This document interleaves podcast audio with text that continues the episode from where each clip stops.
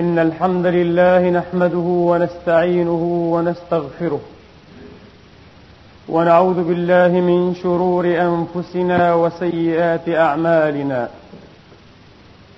من يهده الله فلا مضل له ومن يضلل فلا هادي له وأشهد أن لا إله إلا الله وحده لا شريك له وأشهد أن سيدنا محمدا عبده ورسوله وصفوته من خلقه وأمينه على وحيه ونجيبه من عباده.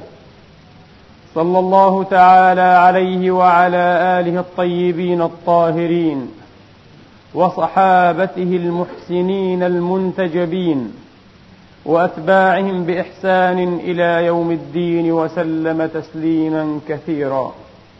عباد الله أوصيكم ونفسي الخاطئة بتقوى الله العظيم ولزوم طاعته. كما أحذركم وأحذر نفسي من عصيانه ومخالفة أمره. لقوله سبحانه وتعالى من عمل صالحا فلنفسه. ويا ربكم ترجعون.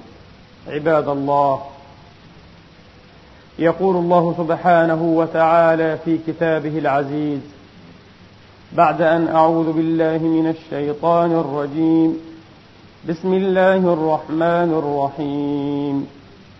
ألم يأتكم نبأ الذين من قبلكم قوم نوح وعاد وثمود والذين من بعدهم لا يعلمهم إلا الله؟ جاءتهم رسلهم بالبينات فردوا أيديهم في أفواههم وقالوا إنا كفرنا بما أرسلتم به وإنا لفي شك مما تدعوننا إليه مريب قالت رسلهم أفي الله شك فاطر السماوات والأرض يدعوكم ليغفر لكم من ذنوبكم ويؤخركم إلى أجل مسمى قالوا ما أنتم إلا بشر مثلنا تريدون أن تصدونا عما كان يعبد آباؤنا. فأتونا بسلطان مبين. قالت لهم رسلهم إن نحن إلا بشر مثلكم ولكن الله يمن على من يشاء. ولكن الله يمن على من يشاء من عباده. وما كان لنا أن نأتيكم بسلطان إلا بإذن الله. وعلى الله فليتوكل المؤمنون. وما لنا ألا نتوكل على الله وقد هدانا سبلنا. ولنصبرن على ما آذيتمونا. وعلى الله فليتوكل المتوكلون.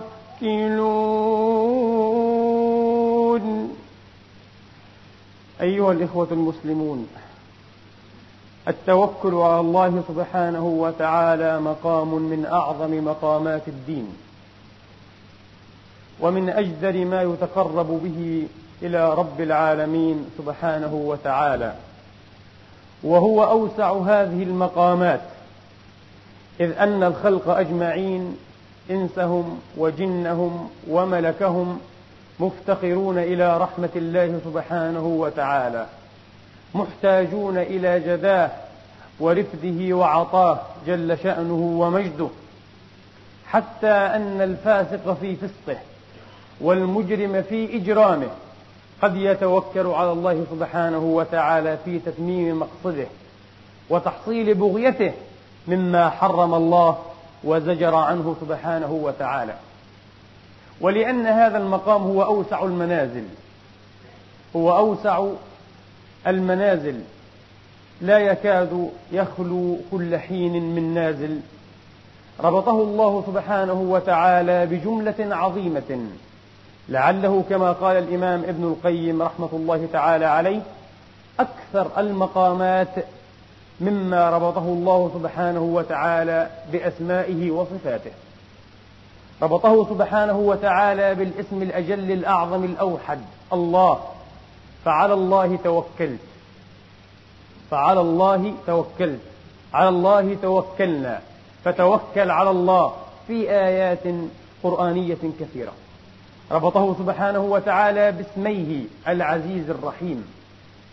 العزيز الرحيم. كما ربطه سبحانه وتعالى باسميه العزيز الحكيم. إلى ما هنالكم من الأسماء والصفات. من أسماء الأفعال وأسماء الصفات. والتوكل في حقيقته معرفة يقينية وحال لازم وعمل وسلوك فلا تكفي فيه مجرد المعرفة كما لا تكفي في سائر المقامات الأخرى في سائر المقامات الأخرى. فقد يعرف الإنسان مثلا الكرم ويعرف أسبابه ودواعيه وبواعثه وما يقطعه وما يعكر عليه إلا أنه لا ينتظم ضمن سلك الكرماء. هو يعرف لكن حاله ليس بحال الكريم. وقد يعرف الواحد منا ما هو التوكل وكيف يكون وما هي بواعثه وما هي أسبابه من جهة العبد ومن جهة الرب سبحانه وتعالى إلا أنه لا يكون بحال من الأحوال متوكلا لا يكون بحال من الأحوال متوكلا على الله سبحانه وتعالى. بعض الناس يخلط بين طمأنينته إلى المعلوم ويحسب أنها طمأنينة أوجدها أو انبثقت عن مقام وحال التوكل. كلا. وما اطمأن ولا سكن إلا إلى معلومه. كان هذا المعلوم راتبا شهريا أو عبدا يفيء عليه أو غنيا يستند إليه أو ملكا من الملوك إلى آخر ما هنالكم. وآية صحة هذه التفرقة أنه إذا انقطع هذا المعلوم قام بثه وهمه وحزنه وخوفه وشكواه. وصار يتشكى. لكن ما دام هذا المعلوم موجودا هو يحسب نفسه من المتوكلين. يقول الرزق على الله. وأنا راض بما جاء من طرف الله. وإن شاء الله أكون ضمن هؤلاء المتوكلين. وليس واحدا منهم. إنما توكل على من توكل عليه. من الخلق أو من الأشياء. من الخلق أو من الأشياء. كان شيخ الإسلام ابن تيمية قدس الله سره الكريم يقول المقدور كل مقدور قدره الله وقضاه سبحانه وتعالى يكتنفه أمران. التوكل التوكل هو التفويض. التوكل والتفويض قبله والرضا والتسليم بعده. فمن قام به هذان الوصفان أو تحقق بهذين الوصفين فقد اكتملت عبوديته لله. فقد اكتملت عبوديته لله. عليه توكلت وإليه أنيب. توكل وإنابة. التوكل نصف الدين ونصفه الآخر الإنابة. لأن الدين عبادة واستعانة. إياك نعبد وإياك نستعين. الاستعانة هي التوكل والتفويض والإنابة هي العبادة. والإنابة هي العبادة فبان أن التوكل نصف الديانة. فبان أن التوكل على الله نصف الديانة.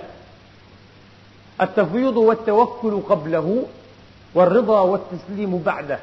وهذا هو المعنى الذي أبرزه معلم الناس الخير عليه الصلاة وأفضل السلام في دعاء الاستخارة الذي ما أحسب أن أحدا منكم يجهله. اللهم إني أستخيرك بعلمك وأستقدرك بقدرتك وأسألك من فضلك العظيم. فهذا توسل إلى الله سبحانه وتعالى بأحب صفاته إليه بأحب صفاته إليه وهو تفويض تفويض وتوكل. أستخيرك بعلمك وأستقدرك بقدرتك وأسألك من فضلك العظيم. لماذا؟ فإنك تعلم ولا أعلم وتقدر ولا أقدر وأنت علام الغيوب. فهذا تبرؤ إلى الله سبحانه وتعالى من الحول والطول ومن العلم والمعرفة. أنا لا أعرف لا أعرف أين خيري من شري لا أعرف ما الذي تساعدني عليه الأسباب مما تخونني أسبابي فيه. عند اصطناعه أو الإدلاء بها إليه. فإنك تعلم ولا أعلم وتقدر ولا أقدر وأنت علام الغيوب. ثم تطرق أو تعرض حاجتك التي تريد الله سبحانه وتعالى أن يقضيها لك إن كان فيها خير لك في عاجل أمرك وآجله في معاشك وفي أخراك. أو يصرفها سبحانه وتعالى أي تسأله أن يصرفها عنك إن كان فيها مضرة لك. في عاجل أمرك وآجله أو في دنياك ومعاشك وفي آخرتك وفي آخرتك. فهذا أيضا تأكيد للمعنى الأول. ماذا بقي بعد الخير حيث كان؟ ثم رضني به. في روايات وبارك لي فيه ثم رضني به.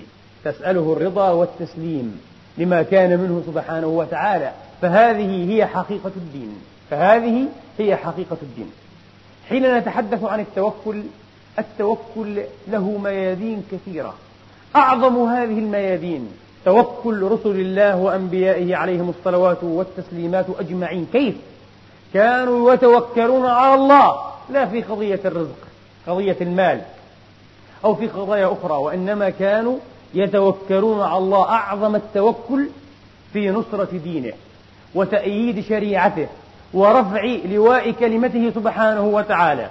وجهاد أعدائه والنصرة عليهم كل هذا لإعلاء دينه. كل هذا لإعلاء دينه. نوح عليه الصلاة وأفضل السلام يقول يا قوم إن كان كبر عليكم مقامي وتذكيري بآيات الله فعلى الله توكل فأجمعوا أمركم وشركاءكم ثم لا يكن أمركم غمة عليكم ثم قضوا إلي ولا تنظرون. لا يكن غمة عليكم أي لا تستتروا به جاهروني به أنا لا أخشى لأنني عبد متوكل على الله. وما لنا ألا نتوكل على الله وقد هدانا سبلنا ولنصبرن على ما آذيتمونا وعلى الله فليتوكل المتوكلون. قال إني أشهد الله هود عليه الصلاة وأفضل السلام. إني أشهد الله واشهدوا أني بريء مما تشركون من دونه فكيدوني جميعا. فكيدوني جميعا ثم لا تنظرون. إني توكلت على الله ربي وربكم. ما من دابة إلا هو آخذ بناصيتها. إن ربي على صراط مستقيم. هذا هو أعظم ميادين التوكل. أن نتوكل على الله سبحانه وتعالى ونستعديه أن ينصرنا على البغاة الظالمين الطواغيت من أهل الأرض. كما قال أحد أئمة هذا العصر رضي الله عنه وأرضاه لما بغى عليه الباغون واعتدى المعتدون وظلم الظالمون قال سنستعدي عليهم سهام القدر ودعاء السحر وكل أشعث أغبر لو أقسم على الله لأبره. هذا هو منطق الأنبياء وهذا هو منطق ورثة الأنبياء وحملة رسالات الأنبياء عليهم الصلوات والتسليمات. لكن أكثر ما نحتاجه من تبيان قضية التوكل التوكل على الله في قضية الرزق. لأن الرزق أعظم مشوش يشوش على الناس دينهم ودنياهم. الرزق هو الذي يقطع الأرحام ويقطع الصلات الطيبة بين الناس وبه يتباغضون ويتدابرون ويتحاسدون ويتشانؤون والعياذ بالله. مع أن الرزق مقسوم وما من دابة إلا على الله رزقها. نتوكل على الله في قضية الرزق بالذات. لابد أن نتعلم كيف؟ لا يتم هذا التوكل كما لا يتم التوكل في أي ميدان آخر إلا بعد معرفة حقيقية وعلم واسع راسخ بأسماء الله وصفاته. لذا لا يمكن كما قال أحد الأئمة لا يمكن أن يتصور التوكل من فيلسوف.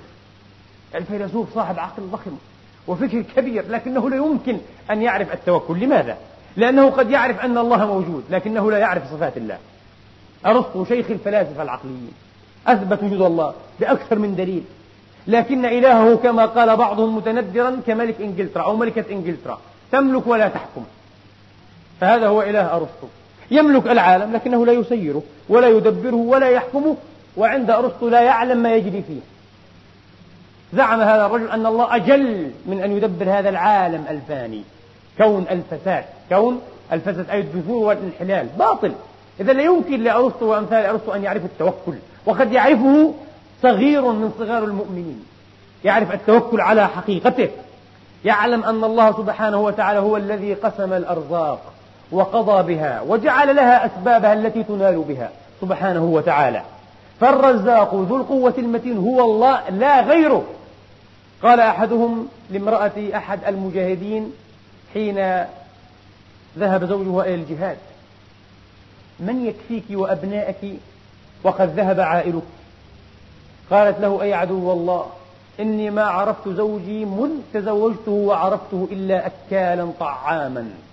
أما الرزاق فهو الله فإن كان ذهب الأكال فقد بقي الرزاق. امرأة عامية بسيطة تعرف ما لا يعرفه أكبر هؤلاء المتمعقلين. في جيش العسرة تبوك تسابق الصحابة في البذل والعطاء. وتجيش هذا الجيش لتسييره. فجاء الفاروق عمر رضي الله عنه وأرضاه بنصف ماله. وهكذا قام الإيمان. بنصف ماله. وأما عثمان فملأ حجره ثلاث مرات ذهبا. لأجل هذا الجيش وتسييره. ثلاث مرات من الذهب في وجه الله. صدقة. جهاد. انفاق. وجاء الف... وجاء الصديق أبو بكر بكل ماله. لم يترك لأهله درهما ولا فلسا واحدا. والرسول عرف ذلك عليه الصلاة والسلام. قال يا أبا بكر ماذا أبقيت لأهلك وعيالك يا أبا بكر؟ قال أبقيت لهم الله ورسوله. حسبي الله ونعم الوكيل. الله هو نعم الوكيل.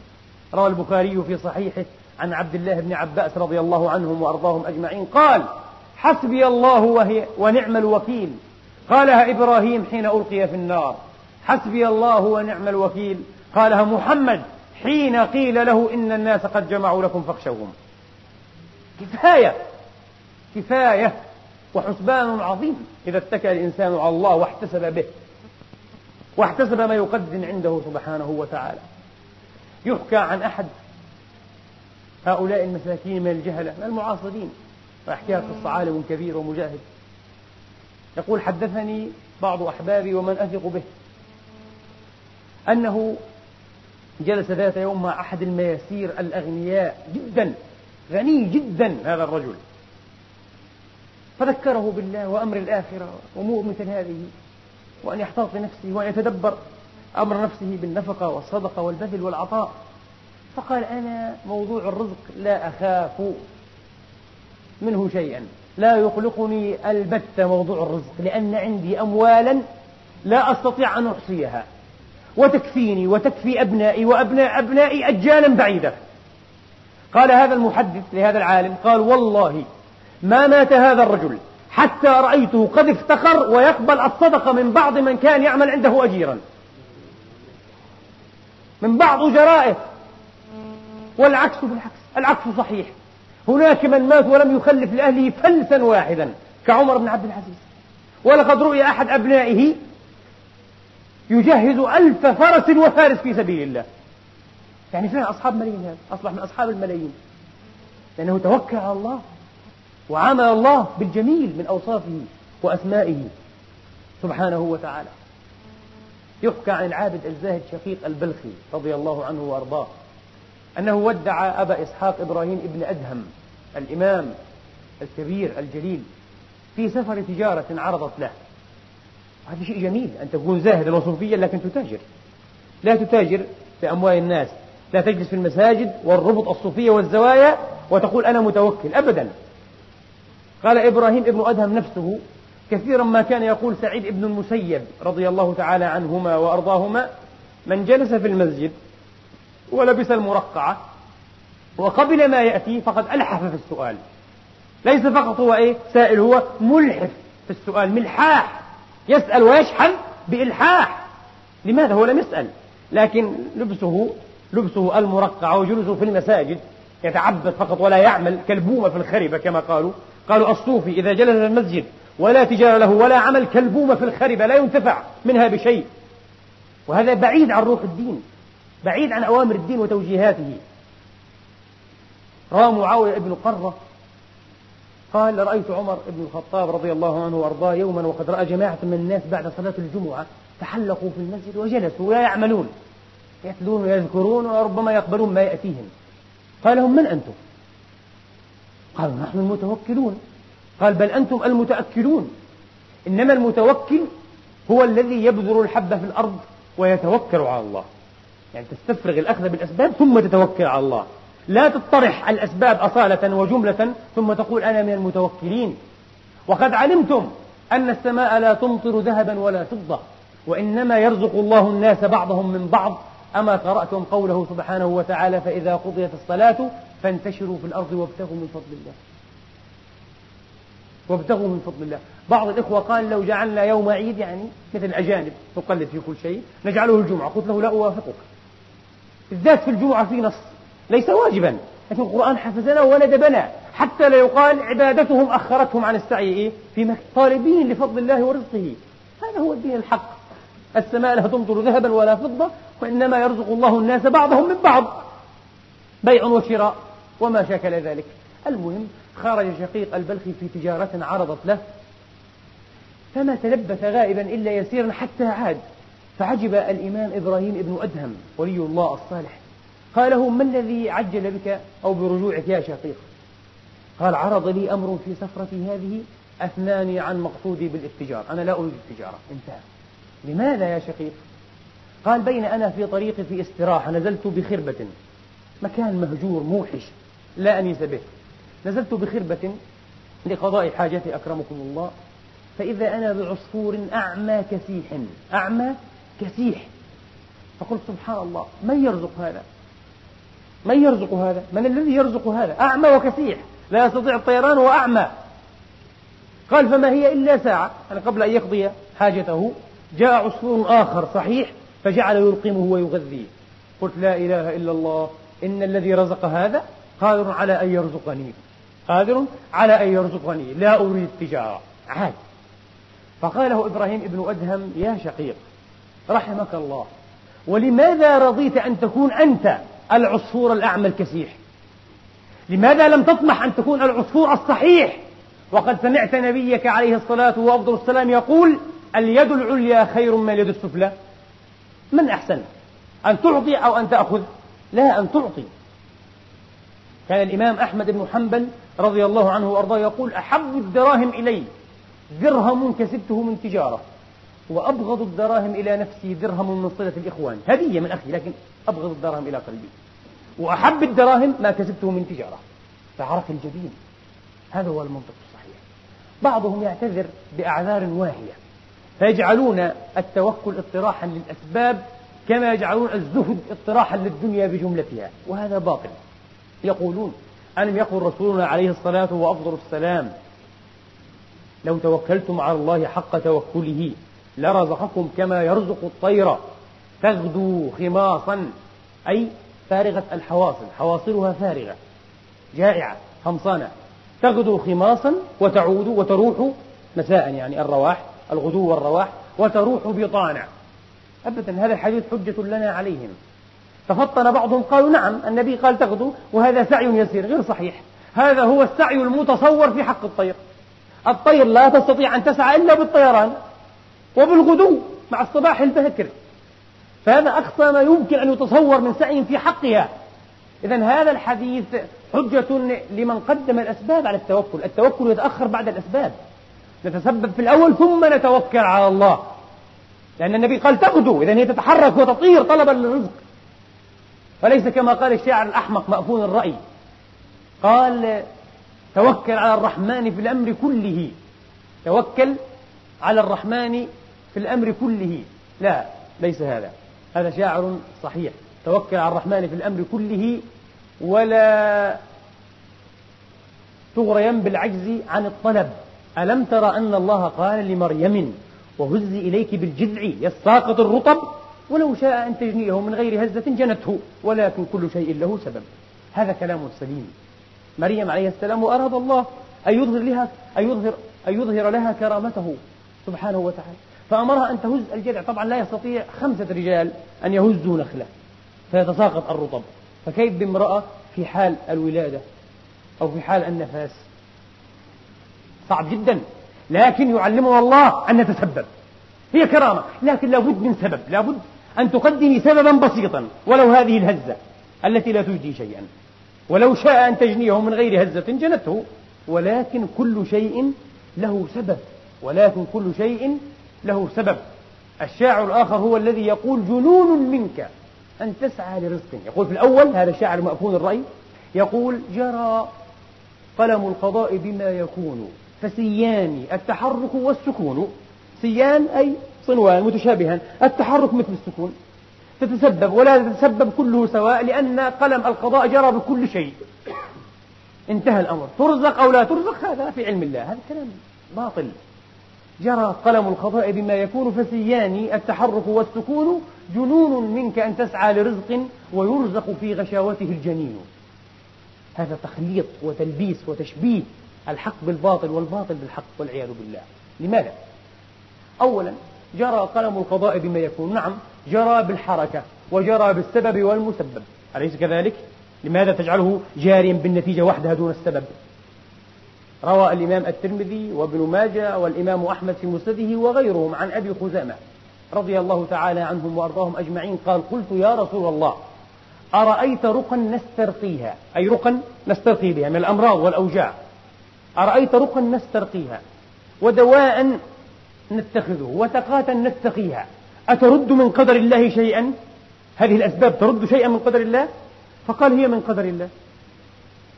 إذا جرى قلم القضاء بما يكون من الأسباب والمسببات. جرى بالداء والدواء جرى بالعلة والشفاء جرى بالحركة والارتزاق. جرى بهذه الأشياء جميعا مستبكة متواصلة. قال المعلم الأكبر عليه الصلاة والسلام هي من قدر الله. هي من قدر الله. لكن مثلما قال الإمام أبو الفرج ابن الجوزي رحمة الله عليه في الصيد قال أن يجلس أحدهم وبينه وبين قراحه بين الماء البارد القراح العذب الزلال بينه وبين قراحه ضربة بالمسحة بالفأس بالطرية ضربة واحدة. فيدع ذلك ويجلس يصلي صلاة الاستسقاء. هل يعقل هذا ويستحسن في دين وعقل وشرع وعادة؟ كلا. في الأول تبحث عن الماء. إن عدمت الماء بالأسباب العادية حينئذ تفزع إلى الله وتصلي صلاة الاستسقاء. لكن ليس بينك وبين الماء إلا ضربة طرية أو أو فأس أو مسحاة تدع ذلك كله من الأسباب وتصلي صلاة الاستسقاء. التلميذ البطال حتى إذا حضر الامتحان جعل يبكي ويبتهي إلى الله. لا الرسوب أحسن في حقه وموافق للحكمة. أنت تركت الأسباب وتريد المسبب والنتيجة بلا سبب؟ ما هكذا خلق الله الكون. ولا على هذا أقامه سبحانه وتعالى بل أقامه على الأسباب. بل أقامه على الأسباب. فلنصطنع ما أمر به سبحانه وتعالى كما أرشد. وقد قال ابن عقيل الحنبلي رحمة الله تعالى عليه قال من تهاون بأسباب الله من تهاون بأسباب الله فقد تهاون بالحكمة التي لأجلها خلقها الله وأودعها سبحانه وتعالى.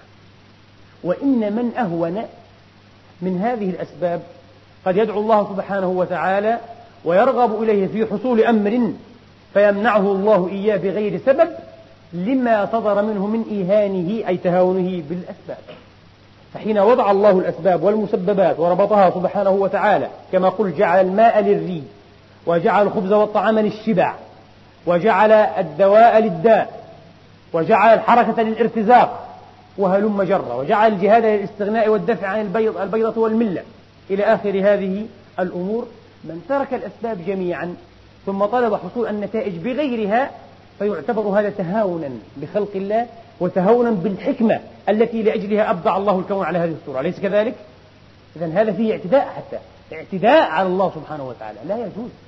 النبي عليه الصلاة والسلام حاله هو ميزان الأحوال ومعيارها لأنه أعظم وأمثل الأحوال وأرضاها عند الله سبحانه وتعالى. النبي كان يتسبب في أكثر أموره وما عجز عنه الأسباب أكدته وكملته القدرة الإلهية. لكن ما عجز عنه الأسباب كملته قدرة الرب. لكن كان يتسبب. أليس قد هاجر؟ أليس قد اتخذ من ظروف الأسباب والمحاذرة في هجرته ما تعلمون؟ ويعلمه كل دارس للسيرة. أسماء وقصة إخفاء الأثر وأشياء وعندما جلس في الغار ثلاثة ليالي ثلاثة ليالي عليه السلام وعندما اتخذ له خريتا ماهرا خبيرا بالطريق. لماذا؟ من باب الأسباب. وعندما خالف الطريق الواضح إلى الطريق على سيف البحر هذا من الأسباب. أسباب كثيرة معروفة إيه؟ لقارئ سيرته وهجرته. النبي ما صح عنه قط أنه دخل الحرب عاريا ما معنى عاريا؟ أي من لبسة الحرب من الدروع ومن المغفر أو اللأمة أبدا بل في بعض حروبه ظاهر بين درعين أي لبس درعين عليه السلام أليس هذا من التسبب؟